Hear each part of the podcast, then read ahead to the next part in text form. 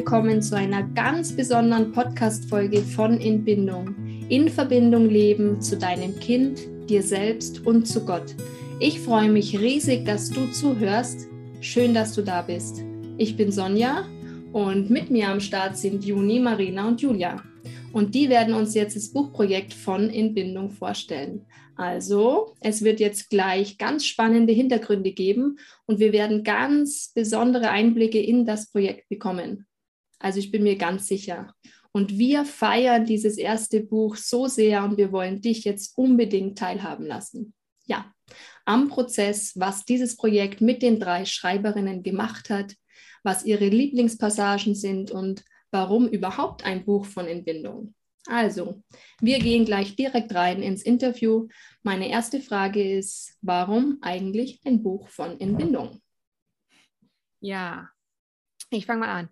Ähm, dieses Buch habe ich schon mal vielleicht gesagt im Podcast, gibt es nur, weil es die Marina gibt.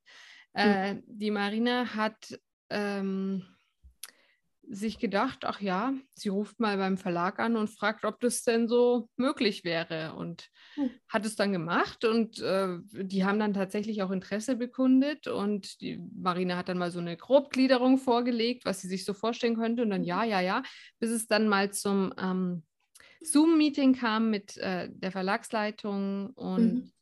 ja, und so ist es dieses Projekt so auf einmal ähm, entstanden, so für mich völlig unvermittelt. Und ähm, ein anderer Grund ist, dass es schon immer wieder Leute gibt, wir sind ja eigentlich ein Podcast, aus gutem Grund. Äh, damit die Leute, äh, viele Mütter hören uns und äh, hören uns neben der Hausarbeit oder wenn sie irgendwo hinfahren mit dem Auto. Mhm. Ähm, auch Väter habe ich jetzt äh, viel gehört in letzter Zeit, die uns beim Autofahren hören. Und genau das soll es ja sein dass man nicht, ähm, weil wir oft als Eltern keine Zeit haben, uns hinzusetzen und jetzt mhm. ein Buch zu lesen. Deswegen haben wir den Podcast gestartet und äh, haben aber dann trotzdem immer wieder die Nachfrage bekommen, oh, kann ich das schriftlich haben und es ist gut, aber ich muss das nochmal nachlesen, nur hören, ich brauche das auch vor Augen und so weiter. Und das mhm. hat uns dann auch äh, bestärkt, als die Marina den Anfang gemacht hat, äh, beim Verlag dann in diese Richtung auch weiterzugehen. Mhm. Ja, ich glaube auch, das Buch möchte, oder wir möchten mit dem Buch auch einfach einen Kontrast setzen zu dem Hintergrund auch, aus dem wir zum Teil kommen, ähm, wie es möglich ist, durch die Bindung zu wachsen und zu reifen. Mhm. Und wie so dieser innere Wachstum stattfinden kann. Also völlig irgendwie gewaltfrei, bindungsorientiert. Mhm. Und also uns ist es ein Anliegen eigentlich von Anfang an gewesen, dass wir wegkommen von diesem verhaltensorientierten Erziehen und auch von diesem verhaltensorientierten Leben, Gemeindeleben und allem, hin zu, äh, zu zum authentischen und bindungsorientierten. Mhm. Und es gab aber nichts auf dem Markt, was uns irgendwie so, das irgendwie zusammengefasst hat, so wie wir das verstehen. Und deswegen haben wir gesagt, mh, hm, wollen wir hier einfach einen Unterschied machen. Ja, es ist sehr spannend, was du sagst, Juni. Ähm, hast du, habt ihr denn eine Lieblingspassage in dem neuen Buch oder ein Lieblingskapitel? Marina, fängst du mal an? Ja, ähm, also ich habe die äh, ersten vier Kapitel geschrieben. Wir haben uns das irgendwie so aufgeteilt. Mhm. Ähm, und äh, jeder hat so ungefähr gleich viel im Buch. Ähm, Julia, Junita und ich. Und meine ersten vier Kapitel sind tatsächlich viele, viele Monate vorher, vorher entstanden als die anderen Kapitel. Ich weiß gar nicht, wieso das dann so war. Ich glaube, weil Junita gerade in der Emotionsreihe voll intensiv drin war. Und, ja. und wir haben im Verlag ja was einschicken müssen. Ah, okay. die, die, wollten ja auch was lesen, wohin das alles so geht. Und deswegen hat, hast du dann geschrieben. Stimmt, ja, deswegen habe ich das ja schon vorher alles gemacht. Hast recht. Es war eine sehr intensive Zeit ähm, und die ersten Kapitel sind auch angelehnt an, an ein paar Podcast-Folgen, aber äh, die sind nochmal nochmal haben sie sich großartig verändert und es gab irgendwie trotzdem nochmal so viele Gedankenexplosionen in dem Schreibprozess und so weiter. Und genau, jetzt äh, wollte ich eine Passage lesen aus dem, Kaput äh, aus dem Kapitel 4, okay. wo es ums Ruhen in der Bindung geht. Mhm. Ähm, Und das ist äh, gerade die Anwendung auf äh, Gott, Mensch, Beziehung und Glaube.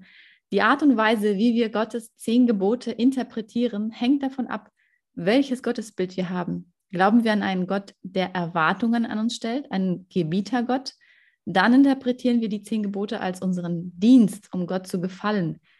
Gehorsam wir zur Bedingung, um mit Gott in Bindung zu sein.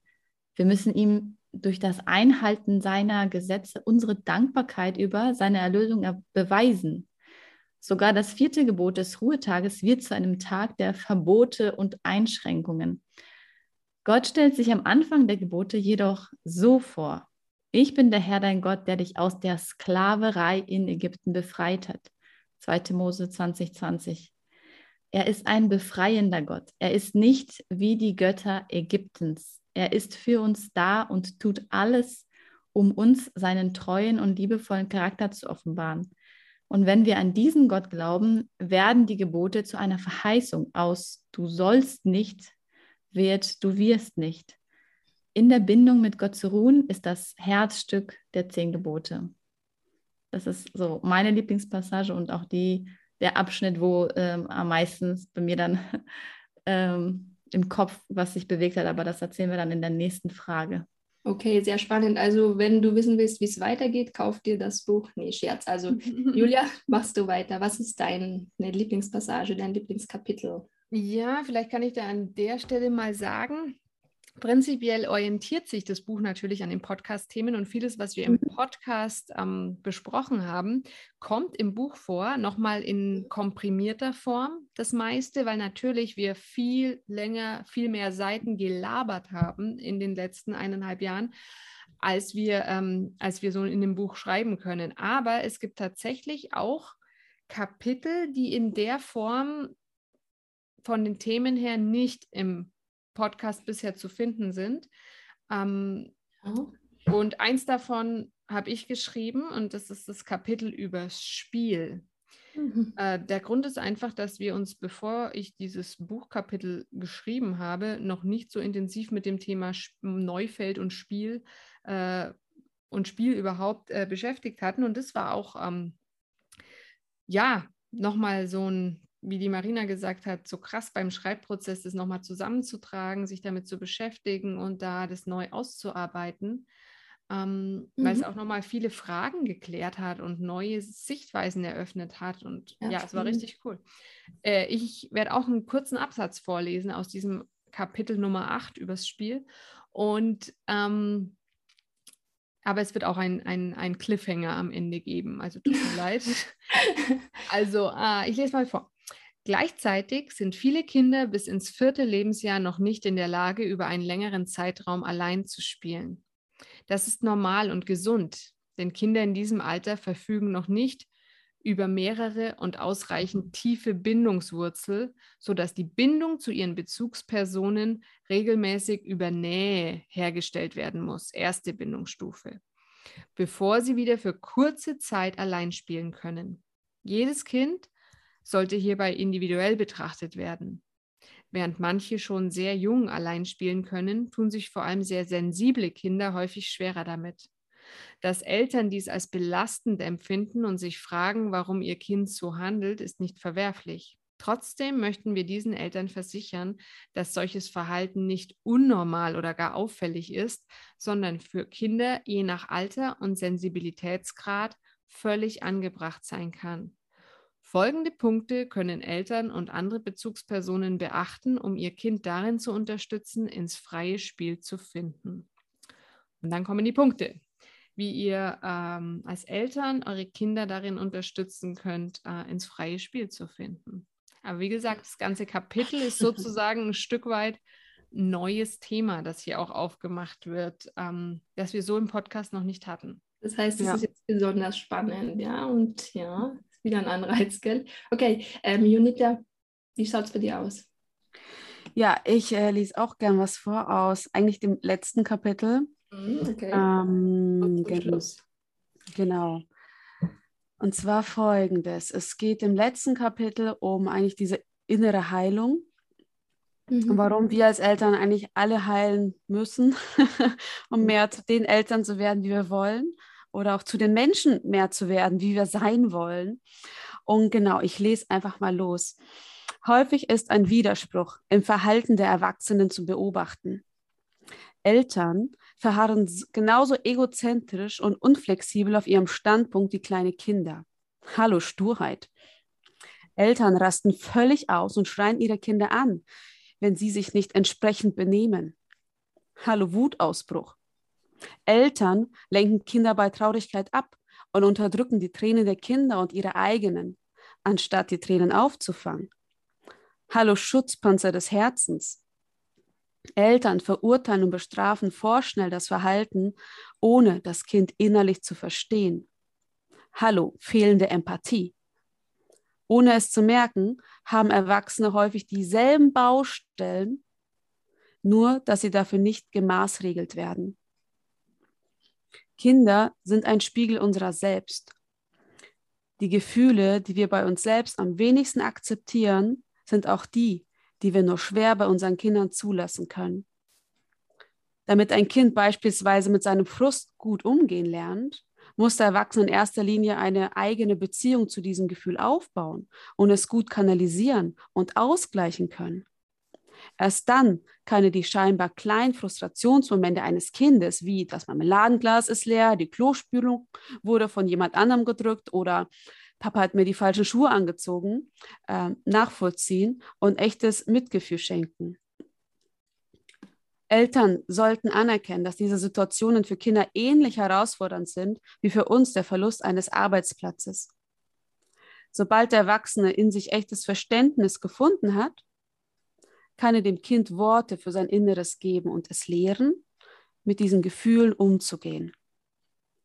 Doch hierfür muss der Erwachsene reif mit seinen Gefühlen umgehen können. Er muss eine Verbindung zu allen seinen Gefühlen wie Wut, Traurigkeit, Neid, Freude und Enttäuschung aufbauen können. Und daraus folgt und, und daraus kann dann echte Empathie und Verständnis folgen. Die Punkte, an denen Eltern und Kinder häufig aneinander geraten, zeigen, wo die Erwachsenen nachreifen sollten. Die eigenen Kinder legen die Schwächen der Eltern erbarmungslos offen. Gleichzeitig sind sie das größte Geschenk, denn die Liebe zu ihnen, der Wunsch für sie zu sorgen und gute Eltern zu sein, kann dazu motivieren, immer mehr zu, zu den Eltern zu werden, die die eigenen Kinder brauchen. In unserer Elternschaft konfrontiert uns Gott mit unserer eigenen Unreife und bietet an, all das zu sein, was wir brauchen, um selbst zu reifen und einen Christusähnlichen Charakter zu entwickeln. Ende? Ja, genau, hier ist das Ende. Das ist so die, ein, eine Passage und danach erzähle ich in dem Buch weiter, wie wir, wie dieser Prozess weitergehen kann. Also wie man diesen Prozess innerlich ähm, äh, ja, welche Schritte da einfach nötig sind, um mit der eigenen Unreife umzugehen und nicht einfach immer äh, frustriert zu sein, dass das Kind so unreif ist, denn wir sind es häufig genauso.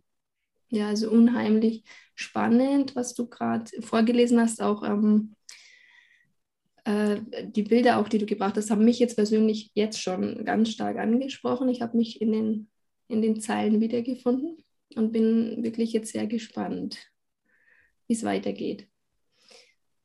Okay, wir machen die nächste Frage oder Fragen. Hatte das Schreiben Auswirkungen auf dich persönlich? Wenn ja, welche?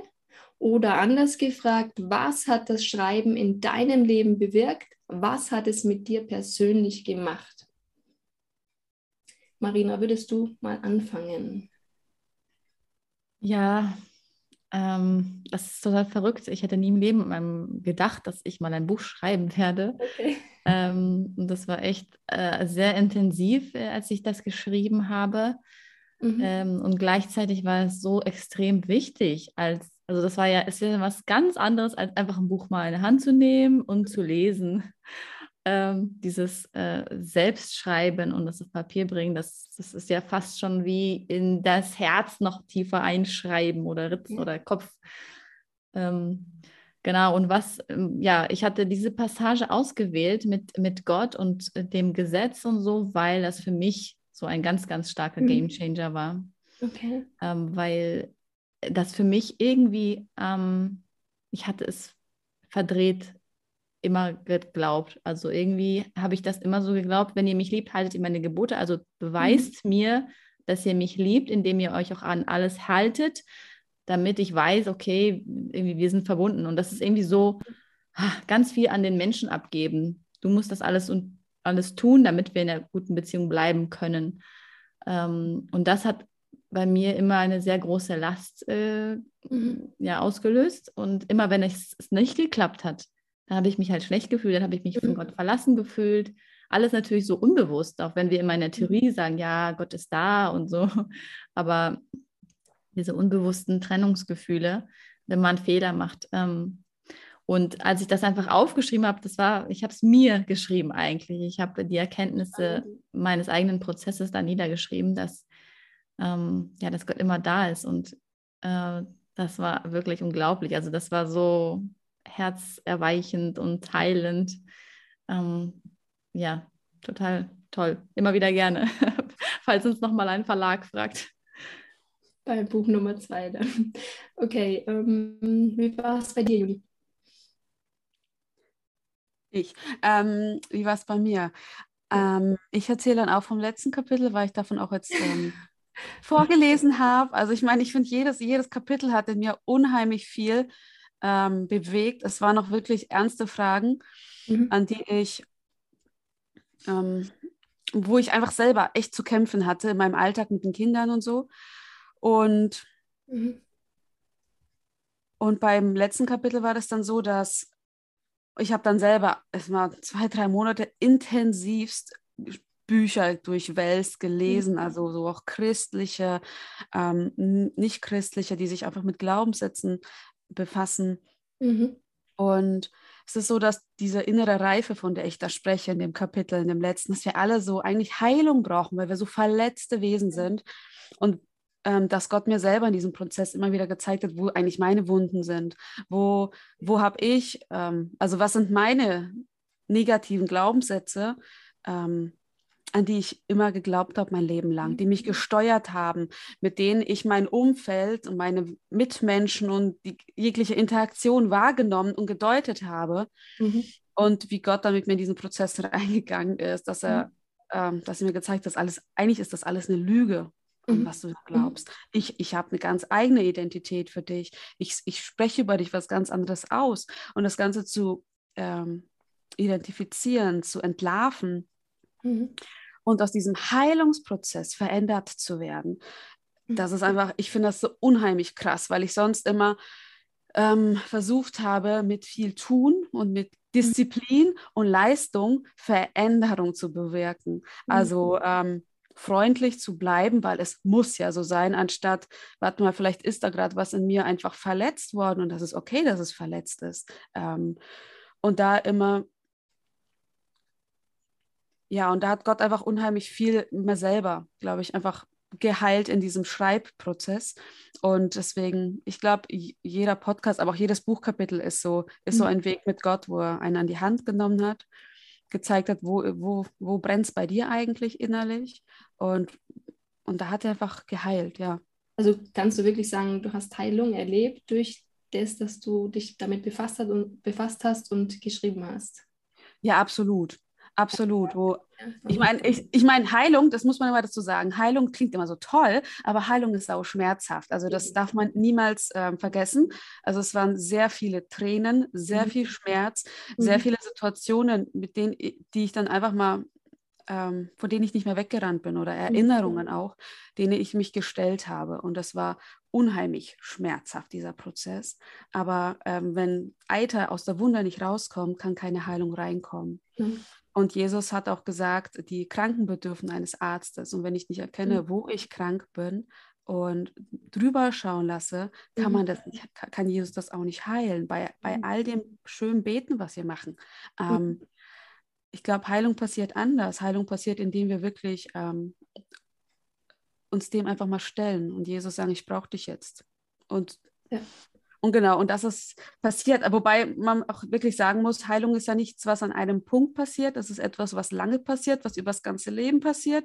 Mit manchen Glaubenssätzen hat man sein Leben lang zu kämpfen. Also es fällt mir beispielsweise leichter jetzt, manche Glaubenssätze zu entlarven in meinem Alltag. Okay. Ähm, wenn ich jetzt irgendwie Gefühle in mir plötzlich hochkommen oder Gedankengänge plötzlich merke, plötzlich, warte, warte, warte, das ist jetzt eigentlich ein anderer Film als der jetzt in der Realität, mhm. dass man immer schneller Stopp sagen kann und dann Jesus da so hineinbeten kann, sagen, ich brauche dich jetzt, du sagst über mich was anderes und komm jetzt her, also sei du einfach da. Ja, er ist mit da, nimmt dich an die Hand und ja, genau. mit dir, den, also Schritt für Schritt, ja, genau. Okay, Julia, wir sind gespannt, wie es bei dir war. Ja, vieles schon gesagt worden. Ich ähm, gehe es mal nochmal von der anderen Seite an. Ich fand es spannend, was wir jetzt vorgelesen haben. Mhm. Ähm, was wir gewählt haben, jetzt bei Marina und Juni eher ähm, in der theologischen Richtung, sage ich mal. Äh, mhm. Und bei mir war es jetzt eher so diese erzieherische Praxis, mhm. ja, was ich da, ähm, äh, die Passage, die ich vorgelesen habe. Und so ist das Buch auch. Das Buch hat beides. Das Buch hat diese Theologie verwoben mit der Praxis Okay. Und ähm, verwoben mit uns, also nicht nur die, was mache ich mit meinem Kind Praxis und was mhm. passiert bei meinem Kind, warum verhält sich das so, sondern auch eben, was ist mit uns. Also diese drei Bausteine, die uns auch im Podcast wichtig sind. Also mhm. Herzen verstehen, Elternherzen erreichen und Gott mit neuen Augen sehen. Mhm. Und alles das ist auch im, im Buch. Und das ist das, was es für mich auch so unheimlich besonders macht, äh, mhm. Wir kriegen immer wieder Feedback, dass, ähm, dass unser Podcast so besonders ist, weil wir eben diese Attachment Parenting oder BO, bedürfnisorientierte Erziehung, Bindungstheorie, alle diese Schlagwörter, die es eigentlich bisher nur eher im ja, säkularen Bereich gab, dass wir die mhm. mit der Theologie verbinden. Mhm. Und dass das das ist, was viele so fasziniert und wo viele auch froh drüber sind, weil manche sich schon vorher auch mit diesem Feld, aber praktisch nur in der Welt beschäftigt haben und sich dann an vielen mhm. Stellen fragen, ja, wieso sagen das keine Christen? Ist das, mhm. ist das nicht christlich? Ist das böse? Ähm, mhm. Darf ich mein Kind wohl doch nicht so erziehen? Ähm, weil zum Beispiel, was ist mit Strafen? Ja, und so Sachen. Und, mhm. und deswegen finde ich es gut, dass es das Buch jetzt dann bald gibt, weil ich habe das, glaube ich, auch schon mal im Podcast gesagt und ich sage das jetzt nicht, um mich zu erhöhen oder uns zu erhöhen, aber es gibt einfach in christlicher Erziehungsliteratur jetzt erst in den letzten paar Monaten, Jahren kommen ja. Bücher, die, die so denken, die so ticken, wie wir ticken. Ich denke an die Daniela Albert und ihr Buch zum genau, Beispiel. Genau. Das hatten wir auch schon mal ähm, bei uns auf Insta rezensiert. Wir können es euch auch noch mal in der Beschreibung verlinken. Ähm, und ja, so ein paar andere gibt es, glaube ich, mittlerweile auch, die aber auch noch nicht so bekannt sind. Und, äh, und diese ganze, alles, was davor kam, also ich, ich habe natürlich nicht alles gelesen, ja, aber viel, was davon kam, gab es viel Gutes. Ähm, Bücher, wo ich sage, die waren 95 Prozent super, ja, jetzt so im Rückblick, mhm.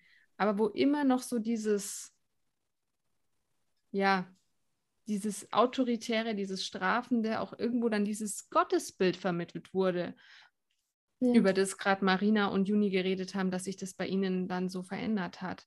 Und deswegen, welche Auswirkungen hatte das Schreiben? Ich kann es nur bestätigen, was die anderen zwei gesagt haben. Auf mich, es war so, boom, es hat nochmal alles so in Relation gebracht, es hat nochmal alles so verbunden, es hat nochmal alles so zusammengebracht, weil wir ja im Podcast in vielen, jeder von uns verschiedenen Themen sehr tief drin war. Ja. Und jetzt war das alles nochmal so, wir haben ja auch immer die Kapitel der anderen gelesen. Die mhm. Marina hat uns dann ihre Kapitel geschickt, ich habe und so weiter. Wir haben uns alle die immer gegenseitig geschickt. Und das war auch nochmal so, also auch wenn ich die anderen Kapitel nicht geschrieben habe, wir haben praktisch alle Absätze diskutiert. Wir haben gesagt, ja, kannst es so schreiben, aber kannst du, musst du nicht lieber das Wort nehmen, aber verstehen die Leute, was du hier meinst und so. Und ja, gut, die Leute, die den Podcast noch nicht kennen, die müssen doch auch verstehen, was das da für ein Begriff ist und so weiter. Also das war so intensiv einfach, diese Auseinandersetzung nochmal mit dem Ganzen. Das war unglaublich bereichernd, also wie es die anderen schon gesagt haben. Und ich fühle mich eigentlich so im Nachhinein, als hätte ich an jedem Kapitel mitgeschrieben. Und bin, den anderen geht es genauso, weil wir wirklich alles auch zusammen durchgekaut haben, mehrfach und tausendmal verbessert und ja, es war sehr intensiv und sehr schön. Ja, aber ich denke, das ist ja gerade das Spannende, dass ihr das auch im Team so gemacht habt, ja. Und ja, wir sind gespannt. Ich bin gespannt. Ich kenne es ja auch noch nicht. Gut, jetzt kommen wir leider schon zum Ende. Ähm, Marina, Junita, Julia, was wünscht ihr, was wünschst du dir persönlich für unsere Leserinnen und Leser? Ich wünsche mir für die Leser das und Leserinnen, dass sie ähm, mit, an dieses Buch nicht rangehen mit dieser, ähm, ich will das jetzt perfekt machen. Ich mhm. will das, also ja. wir wollen alle das Beste für unser Kind. Aber wir äh, bekommen sehr viele Nachrichten von Müttern, Vätern, die dann sagen, ah, ich schaffe es nicht und ich bemühe mich und ähm, ich will das Beste und ich, ich zerstöre das Leben meines Kindes, wenn ich jetzt doch noch äh, Fehler mache und äh, so viele Ängste, so viel Druck. Und eigentlich möchten wir diesen Druck ja rausnehmen. Also auf der einen Seite wird der Druck erhöht, wenn, wir, wenn man so liest, oh, wie müsste man das eigentlich machen?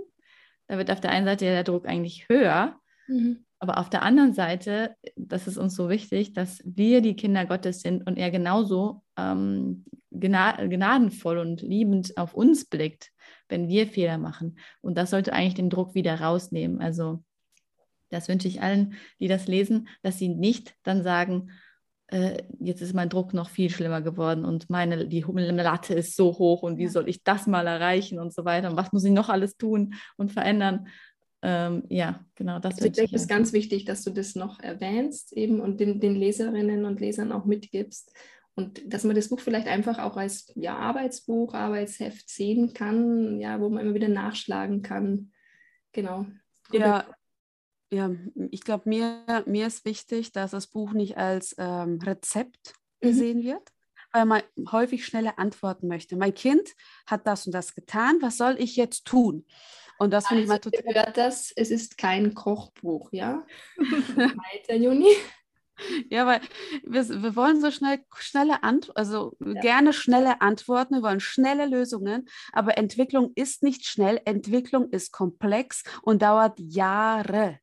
Mhm. Ähm, und das ist, und ich, mein Anliegen ist es, dass, dass man einfach einen neuen Blick bekommt, einen neuen Blick auf Entwicklung, auf einen neuen Blick auf Kind, auf mich selber, auf neuen Blick, einen neuen Blick auf Gott und sich Raum gibt und Zeit, dass dieses ins Herz sinken kann. Denn es muss ins Herz und dann kommt es in die Praxis. Und dann wird es irgendwie auch, dann wird es auch letztendlich eine eigene Praxis und nicht, ich mache das, weil es jetzt hier in dem Buch steht, sondern weil man plötzlich anfängt zu fühlen. Manche Dinge würde ich never ever machen, weil ich merke, wie viel ich zum Beispiel kaputt mache bei meinem Kind und nicht, ich mache das nicht, weil da steht, das ist falsch.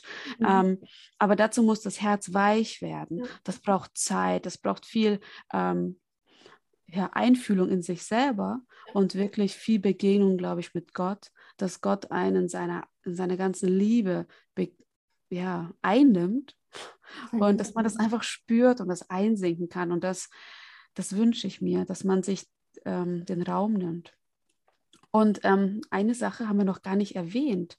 Tatsächlich fällt mir ein, dass am Ende eines jeden Kapitels sind Reflexionsfragen, die genau dazu dienen sollen, Okay, ähm, ganz spannend, ja. Ganz dass spannend. man selber hineinfühlt in sich, okay, was macht das Gelesene? Ähm, wie, wie, wie, was macht das mit meinem Bild zu Gott? Also ganz verschieden. Ich möchte jetzt nichts vorweggreifen, jedes Kapitel so, aber es ist eher dann so gedacht, auch für sich selber oder mit dem Partner, dass man wirklich mal ein bisschen hinterfragt und nicht einfach schnell liest mhm. und liest das Kapitel, sondern dass man Zeit, also dass man sich Zeit nimmt und ja. Mhm.